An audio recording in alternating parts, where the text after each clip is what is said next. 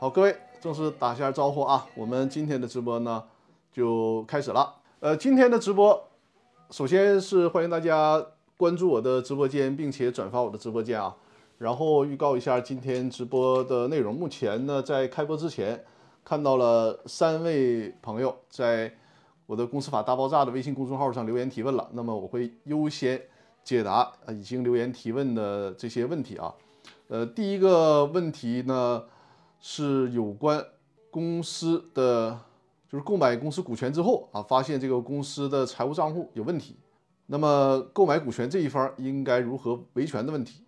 第二个问题呢，就是有关监事啊，发现大股东独揽相关权利的时候，应该如何维权。第三个问题呢，是关于公司的大股东因为刑事案件啊触发了刑事犯罪，那么在这种情况下。公司能不能重新选出一个新的控股股东的问题啊？这是第三个问题。在这期间，欢迎大家随时的在直播间或者是我的公司法大爆炸的微信公众号上面进行留言提问啊，这就是我的微信公众号。呃，大家可以在这个微信公众号上留言，因为如果在直播间呢，可以直接留言，但如果因为直播间有字数限制的话，那么就可以在公司法大爆炸的微信公众号扫描这个二维码，或者是呢直接在微信。呃，公众号里面搜索“公司法大爆炸”都可以在上面留言，也也是可以的啊。呃，解答了这三个问题之后啊，如果没有新的问题，那么就讲一下这一周在喜马拉雅 FM 的“公司法大爆炸”音频里面讲的三个话题，给大家做一个课后的辅导，就是如何认定人格混同的边界问题，还有呢就是股东对公司过度的支配和控制啊，什么情况下属于对这个股东对公司的过度支配和控制？再有呢就是谈一下。股东滥用公司控制权的一些具体的情形，越花越有说执行公司没财产可以执行法人财产吗？呃，这个你是说的法定代表人对吧？你是不是问能不能执行法定代表人的财产？首先你要看他这个人呢，法定代表人他是不是公司的股东啊？如果是公司股东的话，那么看他有没有完成实缴出资的义务。如果没有完成的话，可以依据《九民纪要》啊，就是要求他提前的缴付出资义务，因为。如果公司呢没有其他的财产可供执行，而且公司自身也不申请破产的话，那可以援引九民会议纪要，要求这个股东提前履行出资义务。但如果这个法定代表人他压根儿就不是公司股东的话，你没有办法要求他来承担责任，你只是呢可以将这个法定代表人限制高消费，甚至呢申请法院对其进行司法拘留，只能采取这种措施啊，但不能让他替公司还款。好。呃，像这样的问题啊，大家随时可以在直播间进行留言提问。那咱们今天就开始问答的环节啊，开始下面问答的环节，先回答在开播之前大家在这个直播间啊，在微信公众号上面的留言。越花越有在直播间说呢，刚才提到的那个问题啊，那个股东就是大股东啊，如果是大股东的话，你再核实一下，如果他没有完成实缴出资义务，就按照我说的，就是按照九民会议纪要。这种精神和解读，那么要求这样的股东呢，提前的履行出资义务。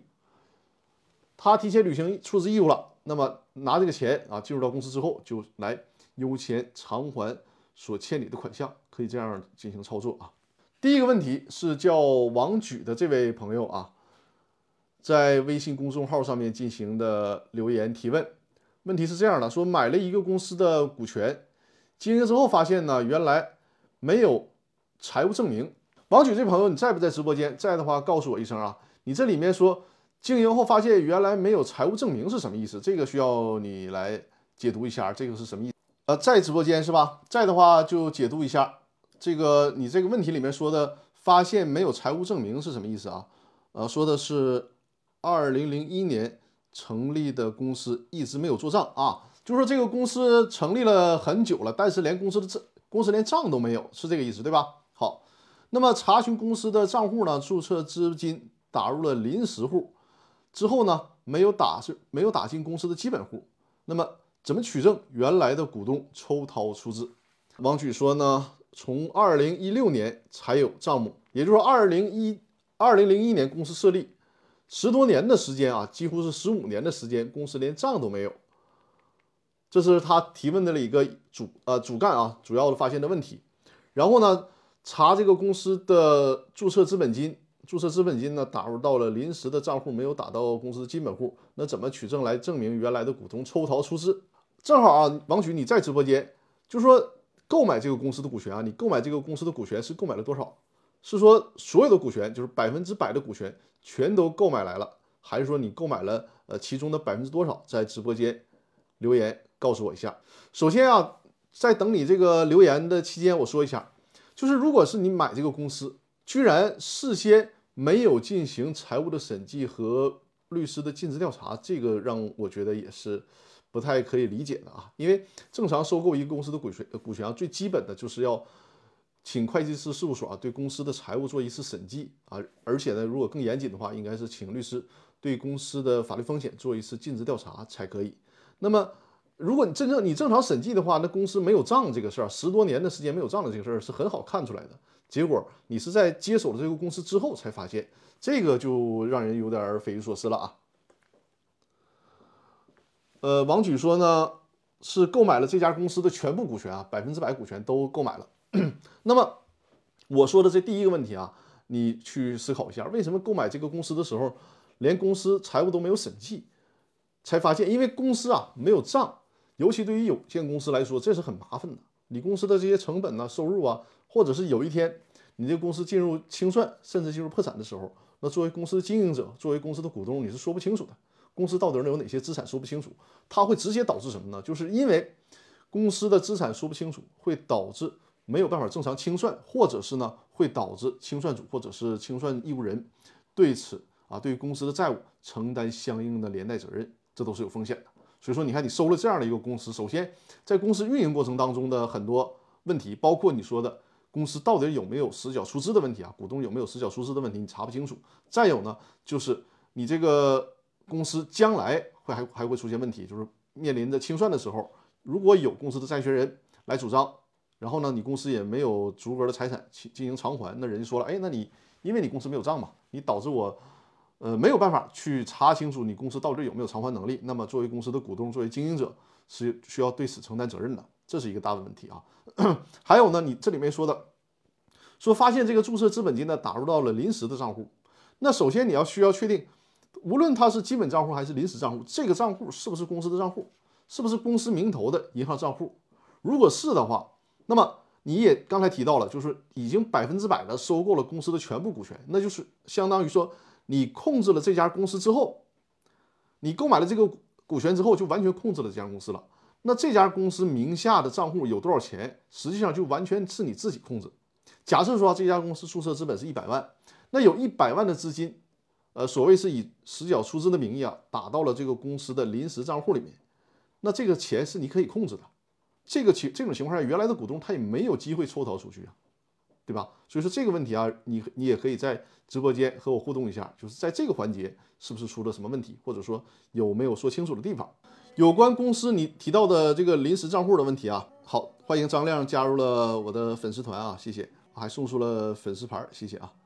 呃，王举说呢，二零零一年注册公司都是实缴制，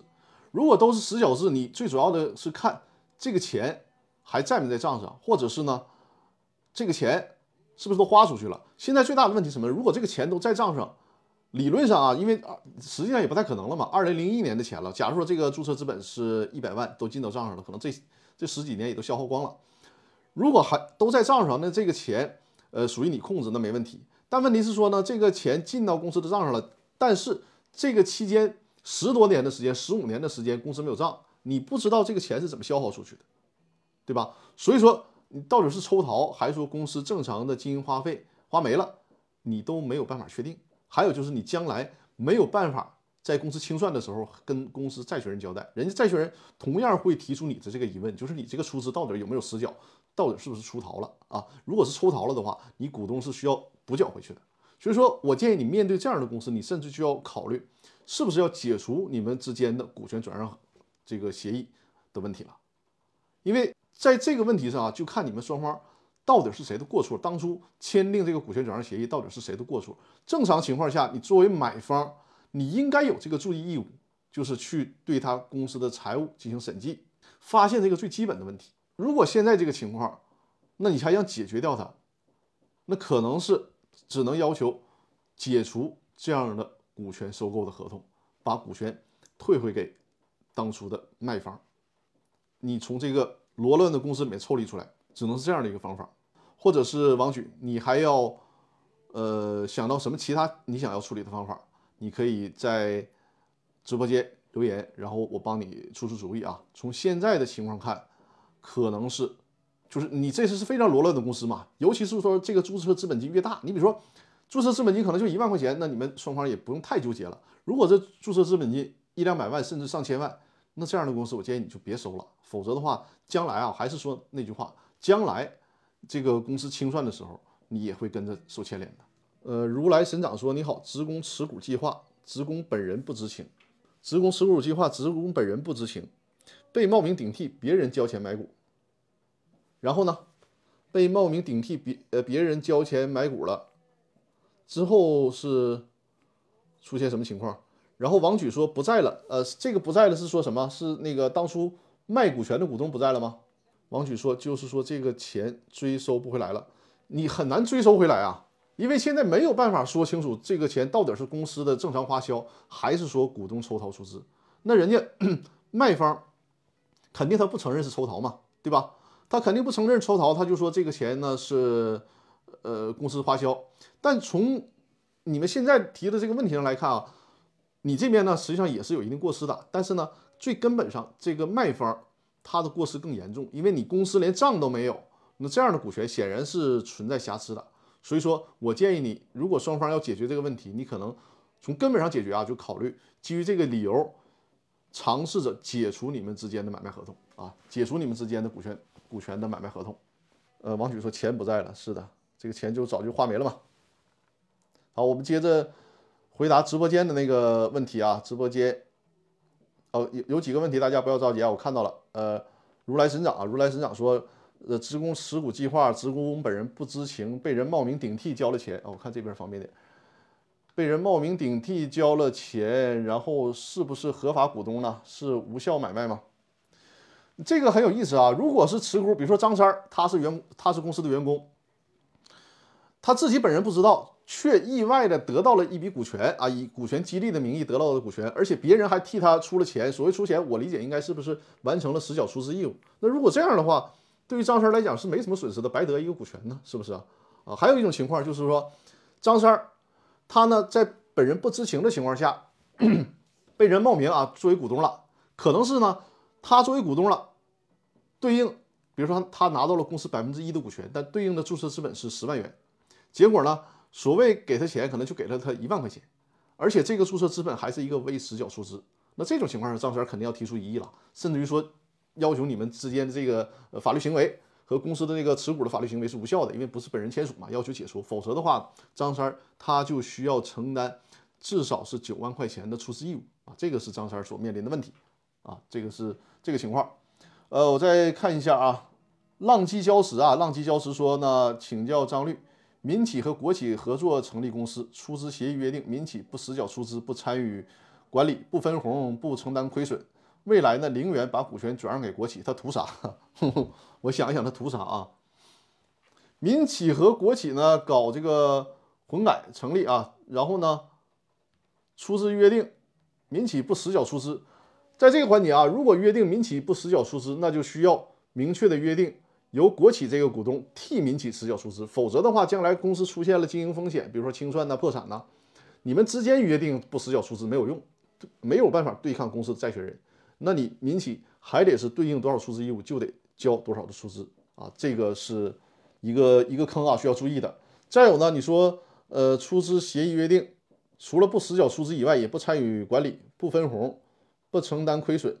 未来呢零元股权转让给国企，他图啥？那是不是说，因为从这个公司来讲，你肯定没有任何的意义了嘛，对吧？没有任何的好处。那是不是说你顶着一个这样的名，然后你在别的这个业务上呢，拿你这个和国企啊有一些特殊的资质啊，或者是特殊的平台啊，能有一些说法啊？是不是这个概念啊？但从你现在描述的这个情况下，他对这个公司来讲没有权利啊，只有义务。这个义务呢，就是对外的出资义务。虽然你们内部约定了不用实缴出资，但是呢，他是有一个对外的出资义务。所以这是我能想到的，他是不是说，在就是要一个名声，要一个名字嘛？他参股了某某国企，然后他对他在其他公司的业务有促进，会不会出现这种情况啊？呃，今天平台上的留言还是很多的，大家不用着急，我一个一个解答啊。呃，如来神掌说是不是合法股东呢？还是说无效买卖？是这样，就是别人啊替你买了股权，或者说呢你的名字被公司啊或者被别人给冒用了，登记成为股东了，他这个是什么呢？无权代理。那这个事儿啊，并不是肯定无效，而如果你自己后事后追加，你认可，哎，你说哎这个便宜挺好，别人替我就是冒着我的名啊，我。相当于是被动的成为了这某个公司的股东，但我还有觉得这个公司还挺好，甚至于说呢，还有人替我出了钱，那我想捡这个便宜，我想占这个便宜，那我就承认这个别人替我办理股权登记的一系列的法律行为，那这也是有效的，就并不代表说冒名去用你的名字注册了股东就肯定是无效的，不是这样。呃，王举说，另外怎么联系你们呢？做想做法律咨询，好的，呃，如果想做法律咨询的话，我把我的那个。微信号投到屏幕上，你看一下啊，就是你可以预约线下的法律咨询啊，加我的微信就可以，五二幺五六三二啊，好吧，王局，你加我的这个微信五二幺五六三二联系我，然后呢，呃，预约线下的电话咨询就可以啊，线下电话咨询是付费的，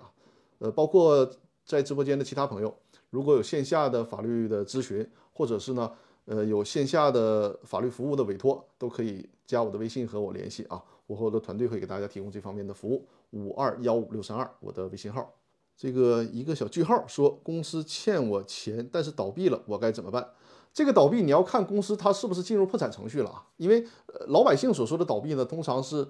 破产，但是破产它是一个过程啊，就是被法院宣告破产了，然后呢，它需要有一个破产程序。那么在这个期间，因为公司欠你的钱嘛，你最好拿到生效的裁判文书，就确认了这个公司到底欠你多少钱。同时呢，在这个公司破产的过程当中，积极的跟公司的破产管理人联系，去申报债权。这样的话呢，如果啊你很幸运的话，公司还能有一点剩余资产能分到你，这是最好的啊。但是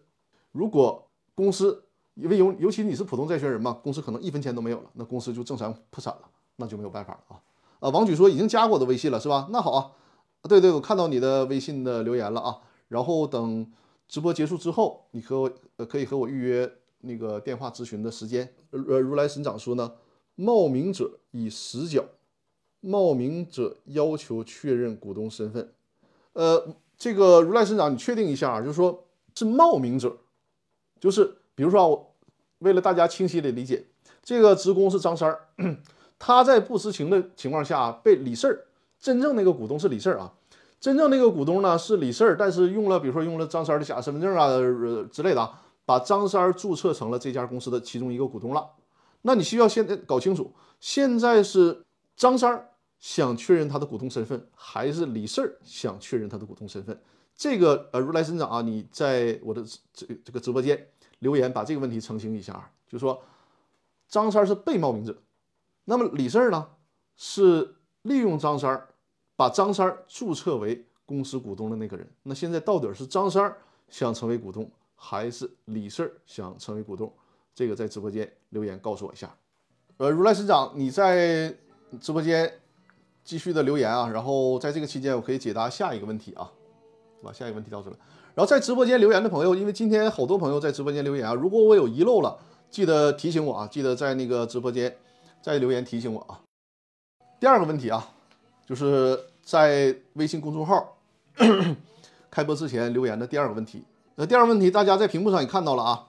所以说，请教张律师，请问在小股东担任监事的时候，大股东呢独揽大权，严重侵害了公司的利益以及股东的利益。那么，如何行使监事聘请会计师事务所审计财务的权利？章程中对于监事的职权没有约定啊。这个问题啊。问题当中说的很清晰了，就是这个小股东他呢同时担任监事。那么范新闻在直播间的话，告诉我一下啊，就是有一个问题问你一下，这个小股东所在的公司是不是没有监事会，只有一个监事？这个监事呢就是小股东本人，是不是？我们假设啊，在你回复之前，我们假设这个条件是成立的，就是这个公司呢由这个小股东担任公司的唯一监事啊。这家公司没有监事会，因为如果有监事会的话，就得是三个监事以上了吧？那假如说这个公司没有监事会，只有这一个小股东监事，结果发现呢，这个大股东他独揽大权啊，利用大股东的身份呢，侵害公司的利益，甚至侵害其他股东的利益。那么如何利用监事的身份呢？请会计事务所对公司的财务进行审计。那章程里面呢，对于监事的职权也没有特别规定。如果章程里面对于监事的权利没有做特殊的规定的话，那就看公司法当中对监事的权利规定啊，因为公司法里面呢规定。监事呢有检查公司财务的权利，因此说自己检查公司的财务，或者是聘请专业机构检查公司的财务都是可以的。甚至于说监事聘请专业机构审计公司的财务，相产所产生的相关费用，公司呢是有义务给监事报销的。所以说你理论上啊，这个监事他聘请会计师事务所对公司的财务进行审计是可以的，没有问题的。同时产生的费用也需要公司承担，但实践当中有个问题，就是 这个大股东呢根本就不鸟你这个监事，你想要什么财务资料，大股东都牢牢的控制着，根本就不给你监事看。那在这种情况下，那你说法律赋予我监事啊要求检查公司财务的权利，我能不能起诉公司呢？很遗憾不能，因为最高法院对这个问题啊有所解读，就是说监事呢，他虽然。啊，有权查公司的账，有权呢去检查公司的财务。但是如果被公司拒绝了，监事想要起诉这个事儿呢，属于公司的内部事务啊，就是公司你们自己内部的事务，法院呢是没有办法去干涉的啊，法院没有办法去干涉。所以说，监事虽然权力很大，就是从这个检查公司财务状况的这一点来说，权力很大，但是他没有诉讼的权利，也就是说呢，没有办法通过法院去。为他撑腰，这是一个问题。但好在呢，你这个问题里面提到了，他不单单是监事这一个身份，他同时还有股东的身份。那么在有限责任公司当中，如果你是股东的话，你有一个天然的权利，这个权利即便是在股东协议和公司章程里面没有进行约定，那么在公司法里面也有约定，而且这个权利呢是轻易不能被剥夺的，就是股东的知情权。这个股东的知情权就是股东呢有权查阅公司的会计账簿。那么，在这这个股东知情权，他是有这个起诉的权利的。你可以向法院起诉。如果法院判决你啊，你确实有权查阅公司的账簿，那么这个时候，如果公司再不配合，你就可以申请强制执行，由法院的执行部门来强制公司拿出会计账簿让你进行查阅。为什么说你既是小股东，同时又是监事，这个事儿对你来说就是一个比较周全的好事儿了呢？因为如果你只是股东的话，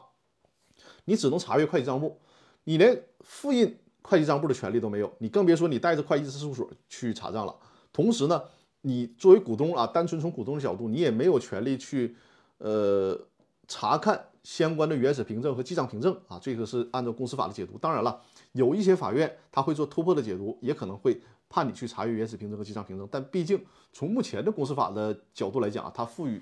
呃有限公司的股东的这个查账的权利是很有限的。但同时，你好在你有监事的身份。那么你就可以利用你股东的身份，要求法院强制公司把账拿出来。一旦公司把账拿出来了，那么你就利用公司的监事身份，你甚至说可以扣住这些账，然后请会计师事务所进场对这些财务资料进行审计。啊，这个就是对你这个问题的一个回复。我再看一下直播间的留言啊。呃，如来神掌说，冒名者已经实缴，冒名者要求确是冒名者要求确认股东身份，对吧？这种情况下，如果是，就是我刚才举的例子里面的那个，呃，如来神掌，我再看一下，被冒名者是职工啊，职工没交钱，当时呢也不知道自己是职工持股名单里的人，也不想介入，冒名者买了职工的股份，职工呢要求确认股东身份，那还是被冒名的这个人要求确定确认股东身份吗？冒名者也要求确认自己的股东身份，因为当时交了钱了，是隐名股东，但是呢持股计划是。呃，股东到底谁有理？哈，明白了。这个如来神掌说的就是什么呢？我我提到那个例子啊，张三李四，张三呢，其实他就是一个股权代持的关系了嘛。就是如果大家都认可这个呃股东的这种注册的行为的话啊，那我们就理解为张三是显名股东，李四呢是隐名股东。那首先啊，如果这家公司是一个有限责任公司啊，我们大前提这家公司它是一个有限责任公司，在这种情况下。这个被冒名的张三儿，他去捍卫自己的股东身份是更有把握的，因为首先他是一个名正言顺的通过职工持股计划获得的股东身份，尽管钱不是自己交的，尽管钱不是自己交的，但是呢，就像刚才我说的，他可以追认这个行为，就是哎，你别人替我交钱了，但我不反对啊，我我不反对，我接受这个行为，我的名字被冒用被冒用了，但是我认可，我对这个事儿很高兴。那么张三可以要求他就是这个公司的股东，只不过呢，比如说啊，当初李四替张三交了十万块钱，获得了这个导致张三获得成为了这个公司的股东。那么李四呢，至少可以还可以，呃，向张三主张说，那你这个十万块钱属于不当得利，你把十万块钱还给我，这个倒是有可能的，这个是有可能的。那至于说我们再说到李四啊，李四在这种情况下说，他说，哎，我当初是冒用张三的名字，但实际上呢，这个公司背后股东是我，我李四呢想要做公司的股东，这个基本上不太可能，因为什么呢？首先，你这个事儿张三都不认可。对吧？第一个阻碍的就是张三，张三作为显名股东，他都不认可你的这个股权代持身份，顶多顶多什么呢？就刚才我提到的，张三说：“哎，你当初不替我交了十万块钱吗？我把十万块钱还你就完了啊，就是你相当于你借我的款项了。”还有一呢，就是即便是这个张三认可，还得需要公司的其他股东的同意才可以，懂我的意思吧？因为有限公司它是基于人和性，尤其是股权激励计划。我股权激励不是说随便谁都可以成为股东的，我是觉得，哎，比如说张三，他确实是个人才，我们公司呢想留住这个人才，因此我基于股权激励计划把张三吸纳为了股东行列。你这时候你跳出个李四说的，你这个张三不行啊，但是实际上是我，那我公司认识你是谁呀，对吧？所以说还得基基于这个其他股东的同意。如果你过不了其他股东这一关，你作为李四还是没有办法，就即便张三同意配合你，你李四都没有办法恢复股东身份。所以说在这个。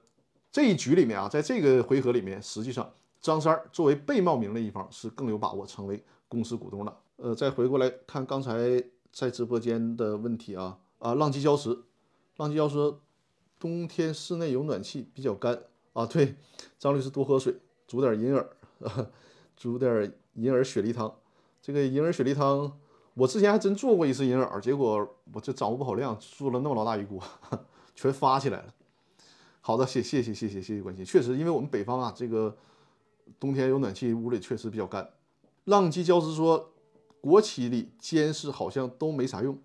不是啊，无论是国企还是私企，监事呢，它都是基于公司法所赋予的权利啊。这个监事，我在我的公司法大爆炸视频精品课里面曾经讲过啊，就是还给大家做了一个幻灯片的图片，很形象的，就是这个监事呢，它很像我们中国象棋里的那个士。啊，那个士，那那个棋子，老将旁边那个棋子，就是这个士呢。平时在下棋的时候，你看它没啥用，但是，一旦在关键的棋局里面，它可以起到保护老帅的作用。所以说，就看你这个，咱不能说监视没用，只是说在平时你看，哎，他确实啊没看他发挥什么作用，但关键时刻它是可以起到决决胜的这个作用的。你看监视，刚才我提到了，如果你既是股东还是监事，那么你的这个股东知情权啊。你对于财务的监督，你的这个权利就会被放大了，这是一个。另外一个呢，监事他有权提起股东代表诉讼的，因为你这里面提到了，正好我们回到那个呃范希文他提到的这个问题里，就是说这个时候监他发现啊，作为小股东，他发现股东独揽大权，肯定侵害公司的利益了。通常情况下，这个大股东呢，他会把持着公司的董事会啊，或者是执行董事啊、法定代表人这些角色，甚至经理这些角色，对吧？那么，在发现这种情况的时候，正常情况下，应该公司对于股东提起诉讼。比如说，发现你股东从公司拿走了一百万，那么公司应该起诉股东，要求股东还回来。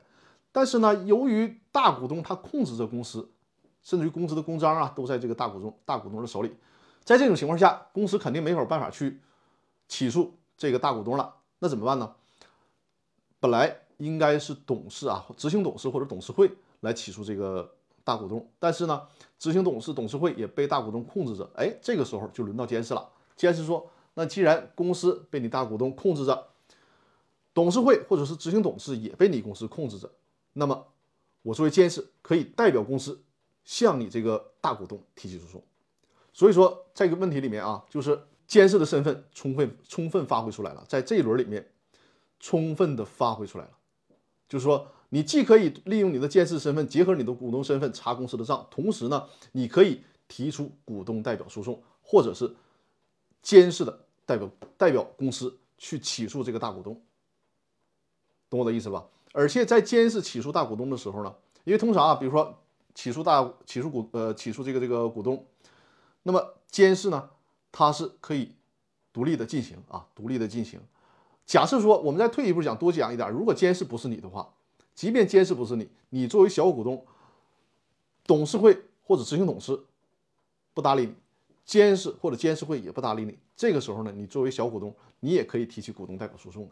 啊，就这个意思。所以说，你看监事在这里面是可以起到作用。好啊，我们今天直播间的这个留言是非常踊跃的啊，呃，有这样的互动，然后问题呢会解答的更加清晰。咱们来看下一个问题啊，啊，对，刚才提到的那个监事的问题，我也是做了幻灯片，大家可以在这个幻灯片上看一下啊，就是这里面提到了，就是公司法的第一百五十一条有关股东代表诉讼的问题啊，就是说可以书面请求监事或者不设监事会的有限公司的监事向人民法院提起诉讼，这就是监事的一个法定的权利啊。浪迹教师说，张律师往上翻有问题啊，是吗？我看一下啊。呃，我就看到了浪迹消失是你提的问题吗？我看到你说国企、民企和国企那个合资，然后民企就是不参与分红、不参与管理那个，对吧？上面还有没有问题？呃，没有看到更其他问题啊，或者是再复制过来，复制一下然后再发过来。呃，浪迹消失没有看到其他的问题了，或者是你再把你提的那个问题复制一下，或者是重新再问一下，好吧？因为我刚才看往前翻，没有看到你说的还有其他的问题啊。呃，雪梨汤上面有吗？我看一下雪梨汤上面有吗？上面的就是如来神掌的冒名者已经死角，冒名者要求确认股东身份，没有看到，没有看到，是不是啊？还有一种可能，还有一种可能啊，就是有一些词可能敏比较敏感，然后直播间就会屏蔽了，有可能是这样，因为之前的直播会发现这个问题。所以说呢，如果这个问题没有显示到来到我的那个微信公众号啊，咱们那个微信公众号咱没有啥限制，你咱可以随便问啊。微信公众号再展示一下，在这个微信公众号里，公司法大爆炸的微信公众号里面。浪迹消失啊！因为如果你的那个问题在直播间没有显示出来，那可能是有些敏感词被屏蔽了。没关系，咱直接在这个“公司法大爆炸”微信公众号留言提问啊，我一会儿看后台也会看到，然后会继续给你解答啊。你就把那个问题发到公众号里就可就可以了啊。扫描二维码，或者是在那个微信公众号里面搜索“公司法大爆炸”都可以。秋意正浓说：“张律师又帅又有才。”这是不是又是哪位托儿？好吧，我承认你说的很客观啊。好，那咱们看下一个问题啊。呃，浪迹教师啊，你的那个问题就是一会儿投到，就是发到我的那个公司法大爆炸的微信公众号里啊。这个问题呢是热爱生活在公司法大爆炸微信公众号里的留言提问啊。看一下他的问题，他说呢，张律师你好，请教个问题啊，公司持股百分之六十的大股东。因个人原因犯罪被抓了，其余股东呢能否召开股东会重新推举负责人？就也就是实际控制人啊。热热爱生活在直播间很好啊。最后呢，感谢张律师三年疫情的陪伴，每次疫情被封都是听公司法大爆炸度过，感恩啊，谢谢谢谢啊。呃，你说的让我也很有感触啊，因为我的直播呢也是从疫情开始之后，然后我开始开直播，一晃有三年的时间了。嗯，怎么讲呢？我的直播不会中断，但希望疫情尽早中断。这个现在都是大家共同的心情。那么回答这个问题啊，就是公司的百分之六十的大股东因为刑事犯罪了，然后呢没有办法再经营这个公司了，那么。因为他是百分之六十大股东嘛，公司的最高权力的机构呢就是股东会。那股东会超过了百分之六十呢，就是一个一般的事项都需要过半数通过。那如果这个百分之六十的大股东他进去了，没有办法去通过股东会，显然公司就会陷入瘫痪，这是一个很严重的问题。那在这种情况下，这个我在之前的那个抖音短视频里面也专门也开过这这一期的短视频。就是这确实是一个很好的问题，很典型的情况。实际上呢，我们在给客户做股东协议和公司章程的时候，通常都会预先想到这一点。呃，我们的这位朋友啊，就是热爱生活这位朋友提出这个问题，我相信就是因为什么呢？就事先在制定公司章程的时候，在设计股东协议的时候，都没有事先预判到这个问题，没有对他提前做出设计。如果是事先没有做出提前的设计，那很遗憾，真的出现这种情况。这个公司真的就会陷入僵局了，没有办法，因为选出大股东啊，这个大股东不是选出来的，他不是选出来的，默认情况下就是谁出资的多，那么谁就享有公司的表决权，除非什么呢？你这个公司事先就设计了啊，你虽然你持股百分之六十，但是基于有限公司的同股不同权，我那百分之四十的股东在某些情况下呢，我是有这个相对的表决权的。通常这样的设计就是我们会设计成几个条款啊。首先设计一个就是你说是这种非人为的因素，或者说尽管是有人为因素，但是呢，他如果没有损害公司的利益，那在这种情况下可以不剥夺他的股东权利。比如说他持百分之六十的股权，他的刑事犯罪。他不是说因为挪用公司的资金呐，或者是什么窃取公司的商业秘密啊，不是。他比如说他是因为酒驾肇事了，刑事犯罪了，那对他对公司来讲啊，就是没有什么恶意。那这种情况下呢，公司可以保留他的股权。比如说公司分红该分给他百分之六十，还是分给他百分之六十。但事先咱们需要先设置一个预埋的条款，就是一旦啊公司出现比如这样的大股东锒铛入狱了，那怎么办呢？那么。他的表决权就由其中某一个股东来行使。你比如说，公司三个股东啊，大股东百分之六十，小股东呢就是中间那个股东呢是百分之三十，另外最小的股东呢百分之十。假设说这个大股东一旦入狱了，那么他的表决权就交由那个中间的股东来行使，就是类似于这样的条款。或者说呢，如果有这个股东入狱了，那么在行使表决时表决权的时候啊，这个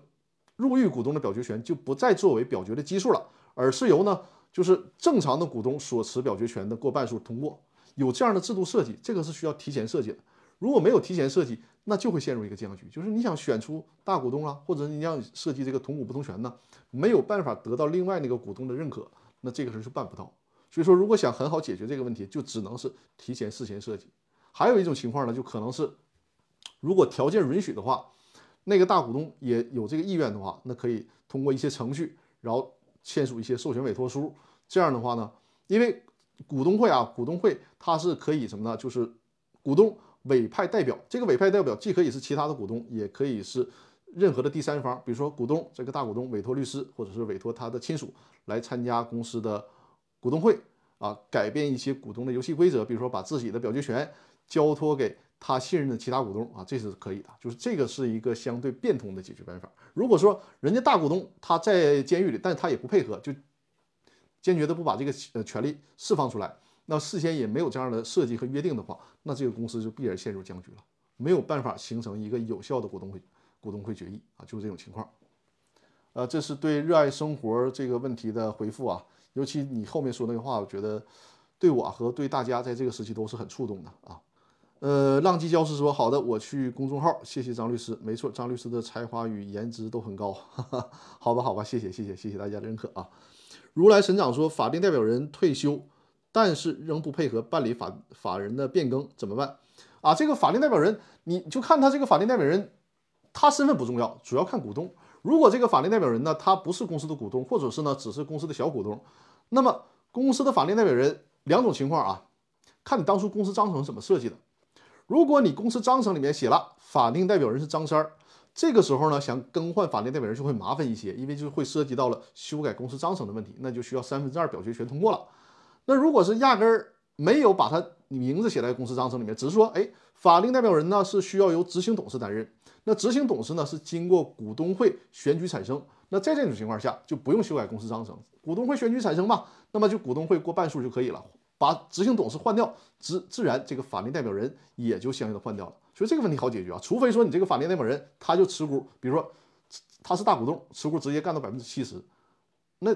他不想变更，你们谁谁这个什么办法也没有啊。否则的话，你想换个法定代表人是很容易的啊，很容易的。呃，热爱生活说明白了，提前设置或者是事后委托代表，是的，是的，就是更换那个呃大股东入狱的问题啊。如来神掌说：“监狱里的大股东可以委托其他人表决吗？可以的，可以的，只要是这个相应的授权委托是合法的，是真实的，这就可以。”呃，秋意正浓说：“在喜马拉雅上听张律师的课程，有一讲是关于法定代表人不想干了的话，现在有解决方法了吗？没有啊，现在还没有解决方法，就是法定代表人自己不想干了，但是公司或者是公司的其他股东不配合。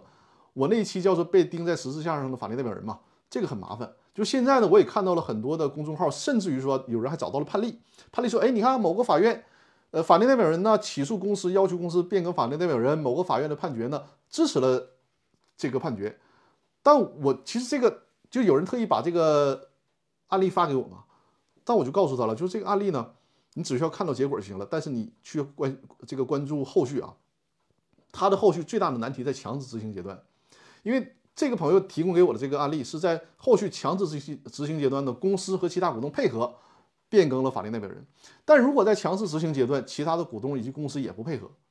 那么法院的强制执行部门是没有办法强制公司去选举出一个新的法定代表人的。所以说，即便是有了这样的判决，也很难去执行。这个就目前还是没有没有解了。从呃目前看呢新的公司法的草案，对这个问题也是依然无解。所以说，大家担任法定代表人是需要谨慎的啊。邱义正龙说，股东不给变更的情况下，啊对，就还是基于刚才联系到那个法定代表人的问题啊，还是联系到法定，就是股东不配合，法定代表人还是很难脱离他的职务，很难去辞去法定代表人这个职务的啊。如来神掌说。持股百分之四十九，你是说监狱里的那个大股东持股百分之四十九吗？是这个意思吗？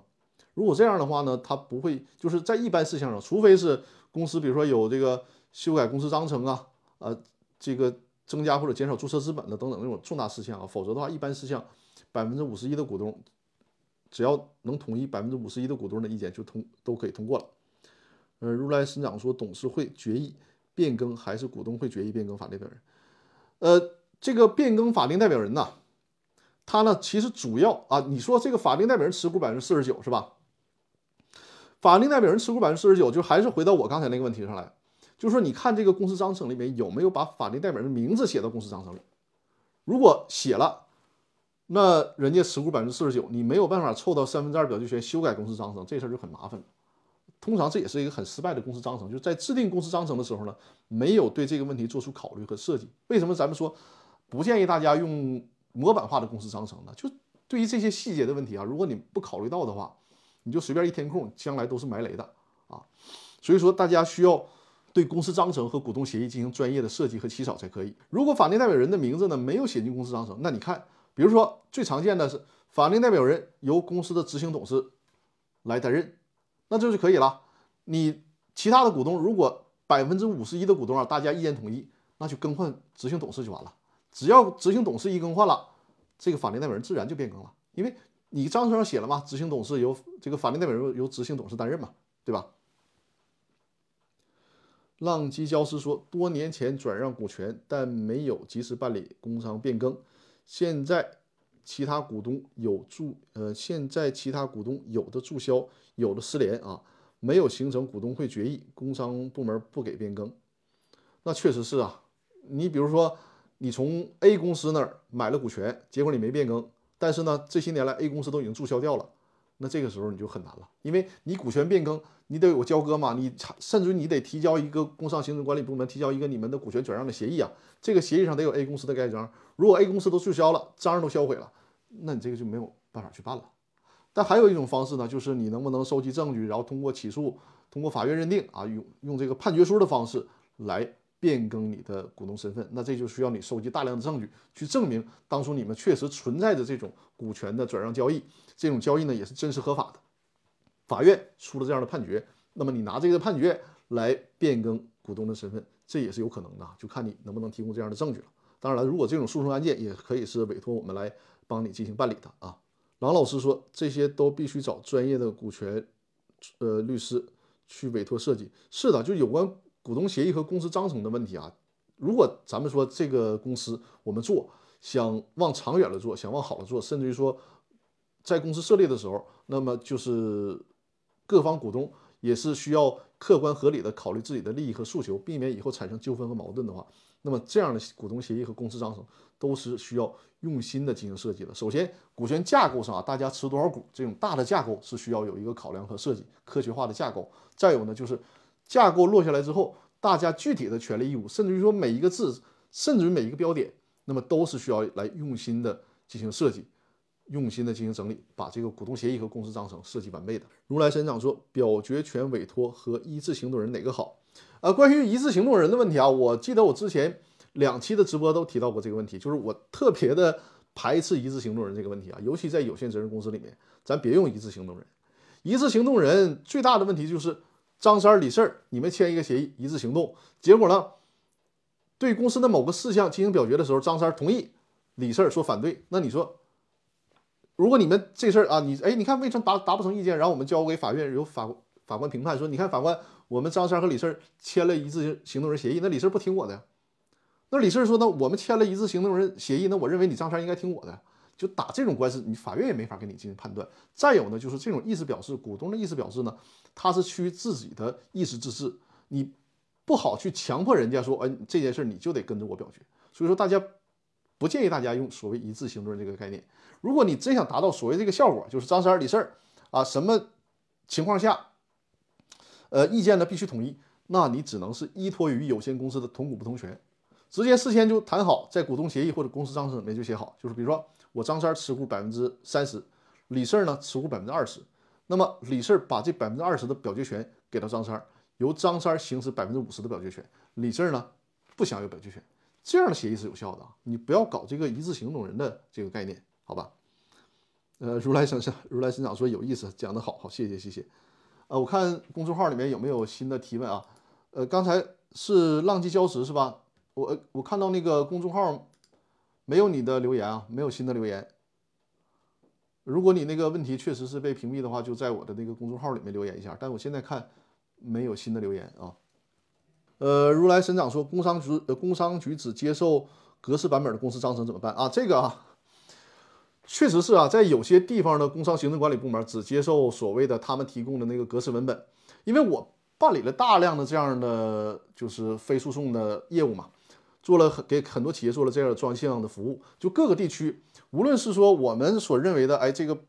经济欠发达地区啊，还是说北上广深这样的地区啊，或多或少都存在这种问题。那有些地方呢，工商行政工商行政管理部门是怎么样的？就是说你在公司设立的时候，哎，公司成立的时候，你必须用我们的这个工商行政管理部门标准的文本。但是呢，你只要公司成立完了之后，你自己随便改，我工商行政管理部门不管啊。你到时候你改完之后，到工商行政管理部门。备案就可以了，只是说要求你成立的时候必须用那个格式文本啊，这是我遇到的大多数的工商行政管理部门的要求。那这个相对就好办啊，你无非就是你在成立的时候，呃，形成一个范本，然后你公司只要成立成功了，你比如说几天之后，甚至一个礼拜之后，你形成新的这个公司章程，再重新进行变更就可以了。还有呢，就是更极端的，就可能真的你会遇到某些行呃工商行政管理部门。不允许你修改，那怎么办？只能是利用那个股东协议啊，就是你们在自行起草一个股东协议，而且呢，尽可能的在公司章程里面加进去这样的表述啊，就是如果公司章程和股东协议约定不一致的啊，以股东协议约定为准，只能是这样进行变通。另外呢，就是为什么我给客户做公司章程的时候，就是股东协议、公司章程各一份？为什么？因为一个是为了应对，就是我们。现在说的这种情况，就工商行政管理部门呢，它不允许你搞这个个性化的公司章程，这是一种情况。最主要的是什么？就有些情况我们是不便于写进公司章程的，就是你工商管理管理部门允许，我可能也不便于写。你比如说，呃，这个对赌的问题，或者是呢特殊分红的这个机制的问题，或者是呢呃绩效考核呀、股权激励的问题，我是不便，因为你公司章程里是公开的嘛，有些这些信息是涉及到公司的商业秘密，我是不便于写进公司章程的。那这个时候，这些东西就需要在股东协议里面去进行约定啊。所以说，这个就是为什么我们一个完备的公司的重要文件，就既要包括股东协议，又要包括公司章程的原因所在啊。Coco 说，那一致行动人主要在什么情况？这个一致行动人，大家如果仔细看，它是这个对于上市公司的一种管理，但更多的当初设计的初衷是什么呢？就是。我经常讲的就是评判你们，说白了，你们干坏事儿，你们是一伙的。我们认为，呃，作为这个证券监督管理部门会认为你们是一致行动人，就说明你们是一伙的。这个事儿呢，就是你们一起干的。他通常是做这种定义的啊。所以说，我们这个一致行动人这个概念啊，就听着挺高大上的，咱别轻易用到那个有限责任公司里面。秋意正能说，直播间是服装，可以退出。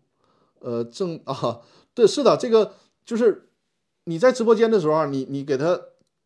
他就是你点关闭，他的声音会依然在。然后呢，你去操作我的公司法大爆炸的微信公众号，正常留言，他不会耽误的啊，不会耽误的。呃，也没关系，浪迹礁石。如果你真的是觉得呃不太想退出直播间啊，这个也很很感谢你啊，对我直播间这么的支持。你在直播结束之后，在我的微信公众号上留言也可以的啊。然后我会在下期直播的时候给大家进行解答。就这个我的这个微信公众号的问答的好处就是什么呢？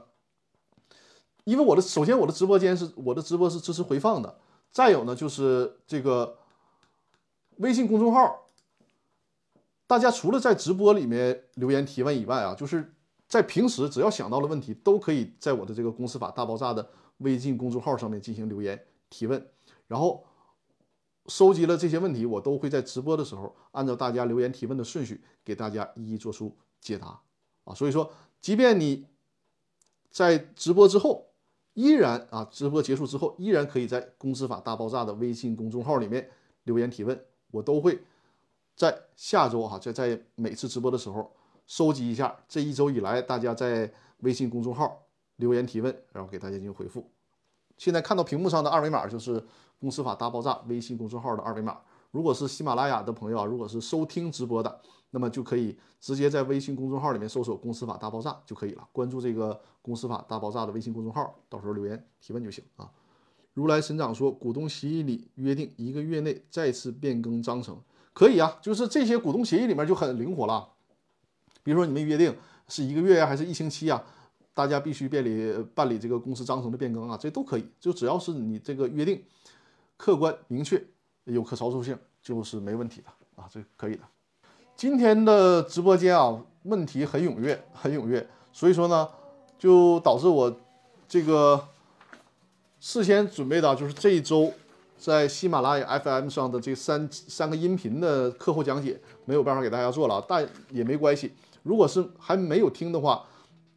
大家可以在喜马拉雅 FM 上，呃，收听我这个音频就可以了。这个音频其实讲解的也是很全面了啊，而且这个音频呢，如果第一遍没听懂，你就再听一再听个一两遍都没问题啊。如果是还没听懂，没问题，直接在我的公司法大爆炸微信公众号留言提问。然后下礼拜会给大家进行解答啊，所以说对于这部分内容啊，就是这一周以来在喜马拉雅 FM 那个音频上的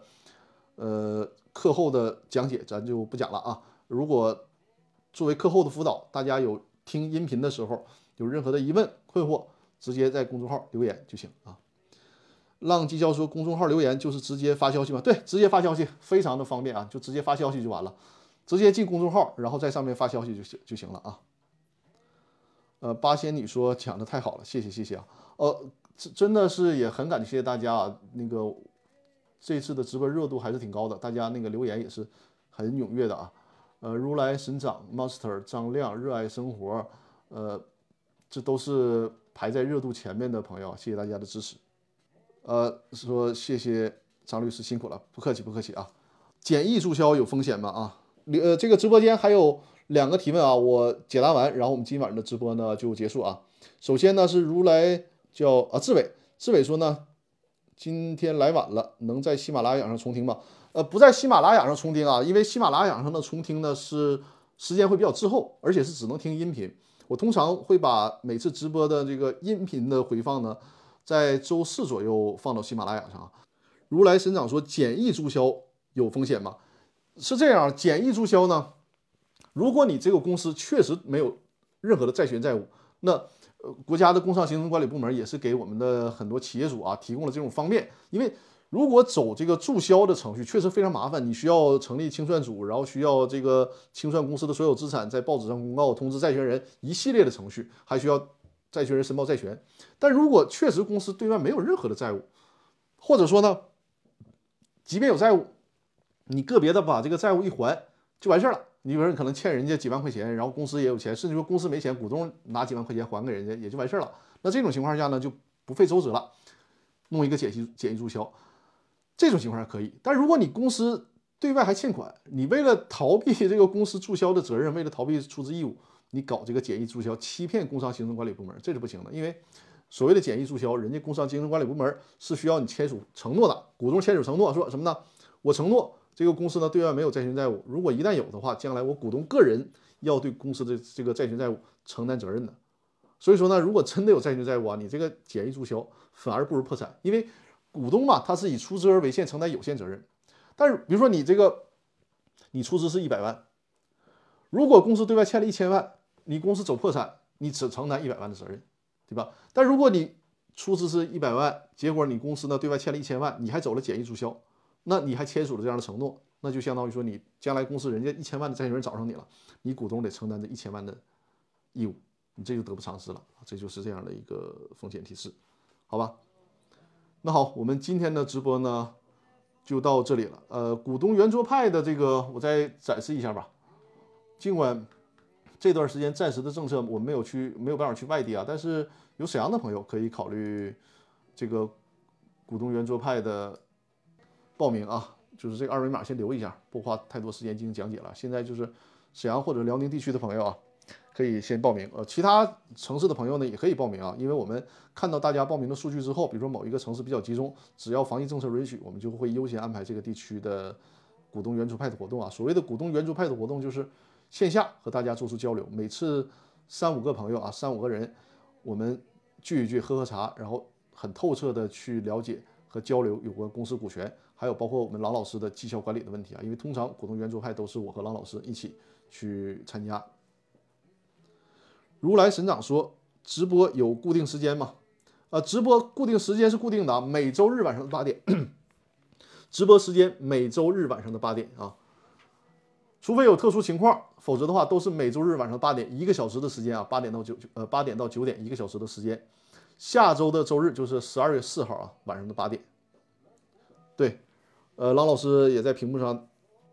发出来了，就是每周日晚上的八点，呃，大家也可以点击那个郎老师的名字啊，进入他的那个视频号，因为他有他的那个短视频里面呢有很多有关呃绩效管理的专业的这个短视频课程，大家可以去免费的学习，好吧？那今天的直播呢就到这里了啊，新的一周祝大家工作顺利，尤其是祝愿咱们的国家。国泰民安，这个是最最重要的啊！好吧，我们的小家，咱们的大家都能够好好的。再次祝大家新的一周平安喜乐。各位，我们下周日晚上的八点再见，谢谢大家，谢谢。呃，热爱生活，谢谢张律师，不客气啊！祝大家一切都好，好，再见，再见，再见。是的，祝福祝福，谢谢谢谢，再见再见。